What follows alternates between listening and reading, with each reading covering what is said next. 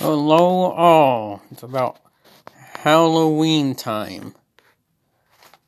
But if I was more fit enough and healthier enough, I'll do McKamey Manor.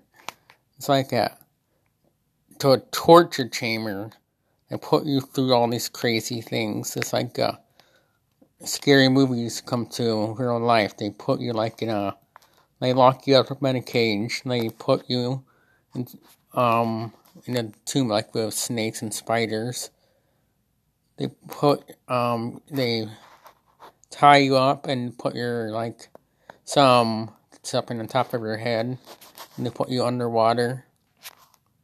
It's crazy. I want to try it.